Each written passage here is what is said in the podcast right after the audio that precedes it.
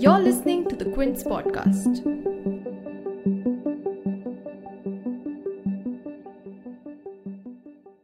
ये जो यूपी है ना, यहाँ कल पहले चरण के लिए मतदान होने वाला है कुल अट्ठावन सीटों पर चुनाव होगा इस बार का चुनाव बड़ा दिलचस्प है। 2017 में हुए विधानसभा चुनाव के दौरान यहाँ बीजेपी ने लगभग सूपड़ा साफ़ किया था। लेकिन इस बार क्या स्थिति है, यही समझेंगे आज के इस एपिसोड में। Lights action politics UP elections में क्या बड़ा हो रहा है? जो हो रहा है, उसका मतलब क्या है? यूपी को जानने वाले एक्सपर्ट्स को सुनिए प्रतीक वाघमारे के साथ। क्विंट हिंदी की इस नई पॉडकास्ट सीरीज़ में ये जो यूपी है ना।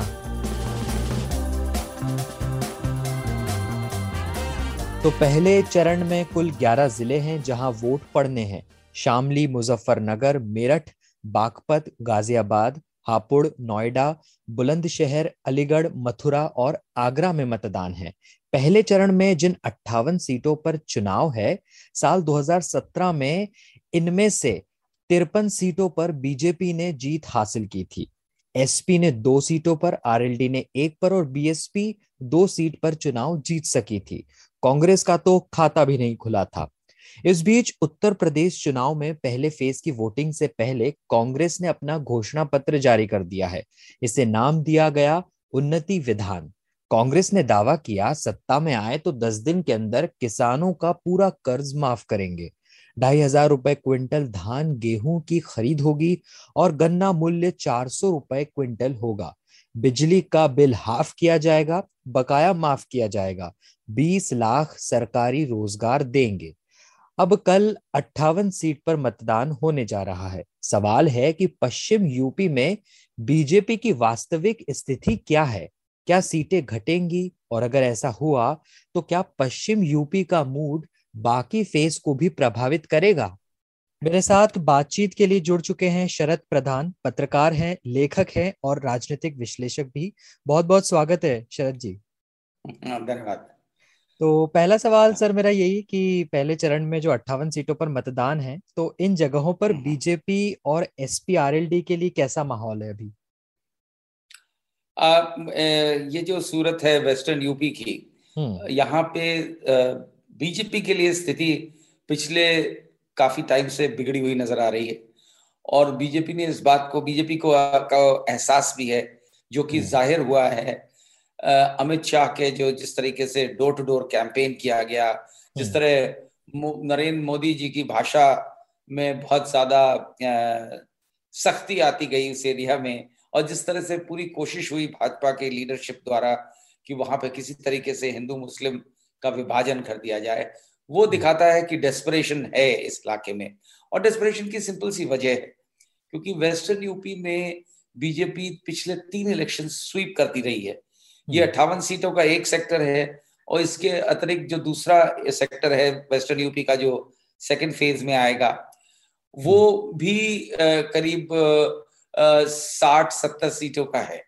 सत्तर सीटें लगभग हैं उसमें भी तो उसमें भी जो है ये क्या हुआ था कि जो 2013 के मुजफ्फरनगर दंगे थे उसकी हम्म। वजह से वहाँ जाट और मुसलमानों में ज़बरदस्त टकराव हो गया था और हिंदू मुस्लिम डिवाइड हो गया था उस हम्म। हिंदू मुस्लिम डिवाइड का भरपूर फ़ायदा मिला बीजेपी को 2014 में 2017 में 2019 में ये जो हम्म। किसान आंदोलन हुआ और एक साल चला दिल्ली के बॉर्डर पे और पश्चिम उत्तर प्रदेश का किसान उसमें बड़ी तादाद में शामिल था उसने वापस जाटों को हिंदूज को और मुसलमानों को फिर से एक कर दिया। हम्म। यही चिंता का विषय बन गया बीजेपी के लिए।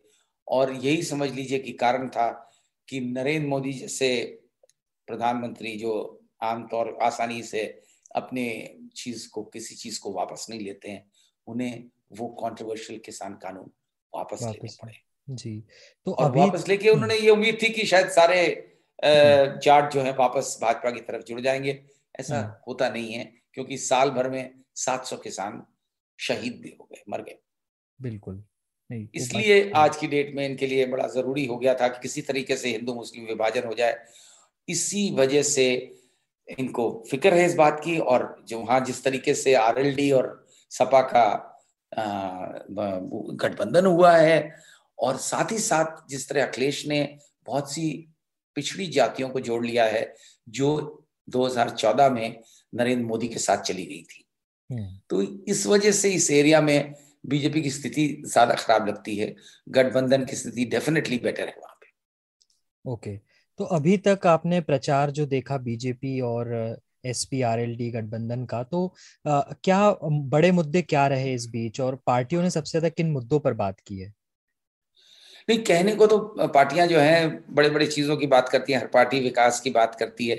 लेकिन जब लास्ट में एक रोज पहले जो मैनिफेस्टो कल जारी हुआ तो उसमें सारे घूम फिर के बीजेपी का प्रयास फिर से उसमें तक वो ले आए कि किसी तरह हिंदू पोलराइजेशन हो जाए उसमें लव जिहाद की बात कर दी। मतलब जो एक झूठा नैरेटिव है लव जिहाद के ऊपर मैंने खुद बहुत स्टडी किया है और जब लव जिहाद जिसको ये कहते हैं लव जिहाद वैसे तो कोई हमारे कानून में इसका भी मेंशन नहीं है। हम्म, इस ये जो टर्म है हम्म। लेकिन जिस जिस चीज़ को लव जिहाद कहते हैं ये हर हिंदू मुस्लिम मैरिज को लव जिहाद के रूप देना चाहते हैं और दिखाना चाहते हैं कि हर हिंदू मुस्लिम मैरिज जो है ज़बरदस्ती की जाती है लालच के साथ की जाती है या बेवकूफ़ बना के महिलाओं को की जाती है। यानी उन और ऐसे केस में वो लड़कों के खिलाफ कार्रवाई करने का और अब दस साल की सजा की बात करिए ये सोच हम्म। करके कि शायद इससे कुछ फ़ायदा मिल जाए। लेकिन ग्राउंड रियलिटी ये है कि पिछले जो पाँच साल में बीजेपी ने कैंपेन चलाया लव जिहाद के नाम पे जो कि पार्ट ऑफ़ उनका हिंदू मुस्लिम डिवाइड एजेंडा था। हम्म। उसमें मुश्किल से तीन या पाँच केसेस जो एक्चुअल आए थे कि हाँ बेवकूफ़ बना के किसी हिंदू महिला को मुसलमान ने शादी कर ली या हम्म। लालच देके कर ली। तो ये जो बात बातें हैं उससे साफ़ ज़ाहिर हो गई थी। बाकी सारे केसेस कंसेंट के साथ थे। अब आज जमाना बदल चुका है। हिंदू मुस्लिम लड़के लड़कियाँ अगर शादी करते हैं तो ये थोड़ी ना मानना चाहिए कि सब सबने जो है धोखाधड़ी से करी है या या ज़बरदस्ती कर ली है हम्म, हम्म। तो उस झूठ को लेजिटिमेटाइज लेजिटिमाइज करने के लिए इन्होंने एक ये भी छोड़ दिया अपने उसमें मैनिफेस्टो में जो कल रिलीज़ हुआ है कि दस साल की सजा होगी हम्म। और क्योंकि पश्चिम उत्तर प्रदेश में जहाँ कल इलेक्शन है वहाँ एक बड़ी मुस्लिम पॉपुलेशन भी है तो ये हम्म। दिखाने के लिए कि अब ये इनका लास्ट हथकंडा किस तरीके से शायद हिंदू मुस्लिम डिवाइड हो जाए। लेकिन फिर भी शरद जी जैसा आपने बताया क्योंकि यहाँ पे मुस्लिम पॉपुलेशन है तो इस इलाकों में एक भी मुस्लिम उम्मीदवार को मैदान में बीजेपी ने नहीं उतारा है। इसके पीछे क्या कोई नई बात नहीं। ये हम्म। कोई नई बात नहीं प्रतीक। ये तो बीजेपी नहीं उठा इसमें कोई कारण की कोई बात ही नहीं है। हम्म। बीजेपी ज़ाहिर करना चाहती है कि हमें कोई मुस्लिम मुसलमानों से कोई किसी प्रकार का लगाव नहीं है। हम्म। उस कहने के लिए जनरल वो स्टेटमेंट दे दिया जाता है कि सबका साथ सबका विकास सबका विश्वास। लेकिन ग्राउंड पे तो वो बताना ही चाहते हैं कि हम मुसलमानों को पसंद नहीं करते हैं।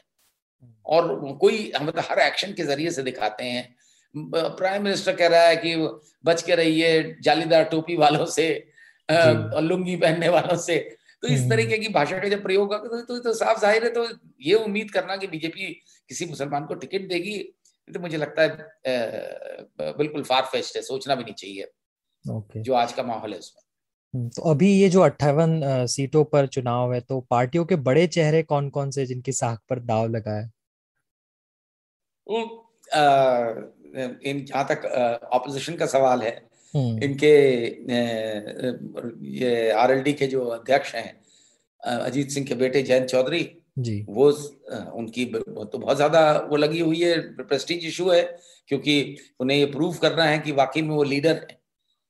आरएलडी के जिस और जाटों के लीडर है जाट हम्म। बाहुल्य क्षेत्र है वो है।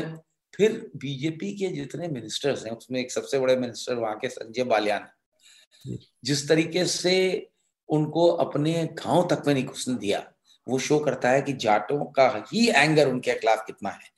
किसान आंदोलन की वजह से यहाँ तो नरेंद्र मोदी स्वयं की प्रतिष्ठा लगी हुई जिस नरेंद्र मोदी ने किसान कानून वापस लिए इस उम्मीद से कि सारे जाट वापस उनके खेमे में आ जाएँगे और भाजपा फिर से वहाँ एक ज़बरदस्त जीत हासिल करेगी।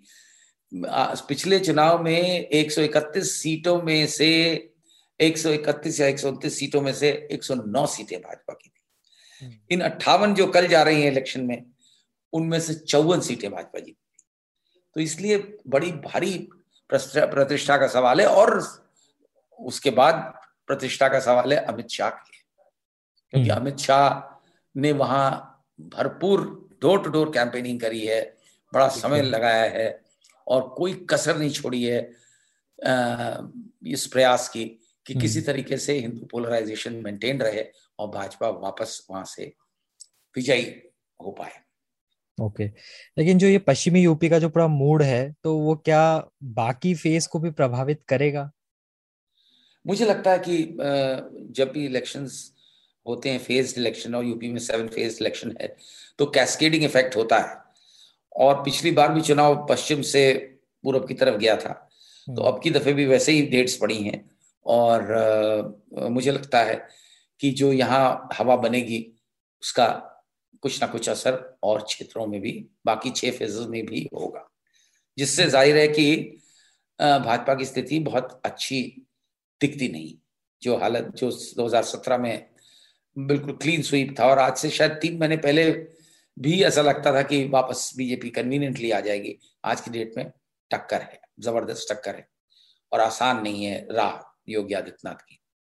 ओके, लेकिन यहाँ पर जो जिस तरीके से प्रचार हुआ है तो उससे यूपी चुनाव का क्या टोन आपको समझ में आ रहा है ओवरऑल अगर देखें नहीं नहीं आज की डेट में तो बड़ा क्लियर है कि आ, आ, ये सपा आ, का जो गठबंधन है और हम्म। तमाम पार्टीज़ के साथ है छोटी छोटी पार्टीज़ के साथ है आरएलडी के साथ है वो एक बहुत बड़ी चुनौती दे रहा है भाजपा को और भाजपा के और एलाइस की जो 321 सीटें थी 2017 में वो हम्म। उसमें बहुत ज़बरदस्त गिरावट आने वाली है तो ये बहुत बड़ी चुनौती और ये योगी आदित्यनाथ के फ्यूचर के लिए बहुत बड़ी चुनौती है।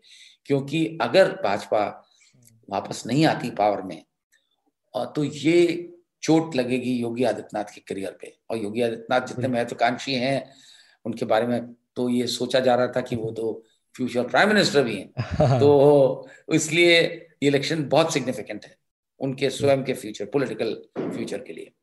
बिल्कुल तो योगी आदित्यनाथ का टेस्ट एक तरीके से यूपी चुनाव बिल्कुल हाँ। पहली बार योगी आदित्यनाथ का टेस्ट हो रहा है आज से हाँ। पहले कोई कोई इलेक्शन योगी आदित्यनाथ ने नहीं लड़वाया हाँ। 2017 में उनका कोई कोई वो नहीं थी पोजीशन जैसे। और पार्टी के लीडर्स होते हैं उनमें से एक थे वो तो हम्म। बाद में प्लांट कर दिए गए थे एज चीफ मिनिस्टर बिल्कुल और कहा यह भी जाता है माना जाता है कि शायद योगी जी को इनको मोदी जी पसंद नहीं करते थे फिर भी उनको मजबूरन करना पड़ा जी, जी, तो, तो इसलिए इंटरेस्टिंग हम्म। है। बिल्कुल बिल्कुल बहुत दिलचस्प है ये चुनाव। तो प्रधान साहब बहुत बहुत शुक्रिया आपका आपने समय दिया क्विंट हिंदी बातचीत करने के लिए। Thank you so much sir thank you so much okay okay bye तो आप सुन रहे थे यूपी चुनाव पर क्विंट हिंदी की पॉडकास्ट सीरीज़ ये जो यूपी है ना। अगर ये पॉडकास्ट आपको पसंद आया तो इसे शेयर कीजिए और इस प्लेलिस्ट को सब्सक्राइब कर लीजिए ताकि नया एपिसोड आने पर आपको अपडेट मिल जाए। इस पॉडकास्ट को आप कई पॉडकास्टिंग प्लेटफॉर्म्स पर सुन सकते हैं, जैसे Google podcast Apple podcast Jio Saavn Spotify Gaana और भी कई पॉडकास्टिंग प्लेटफॉर्म्स तो यूपी चुनाव से जुड़ी हर बड़ी खबर को जानने और समझने के लिए जुड़े रहिए क्विंट के साथ।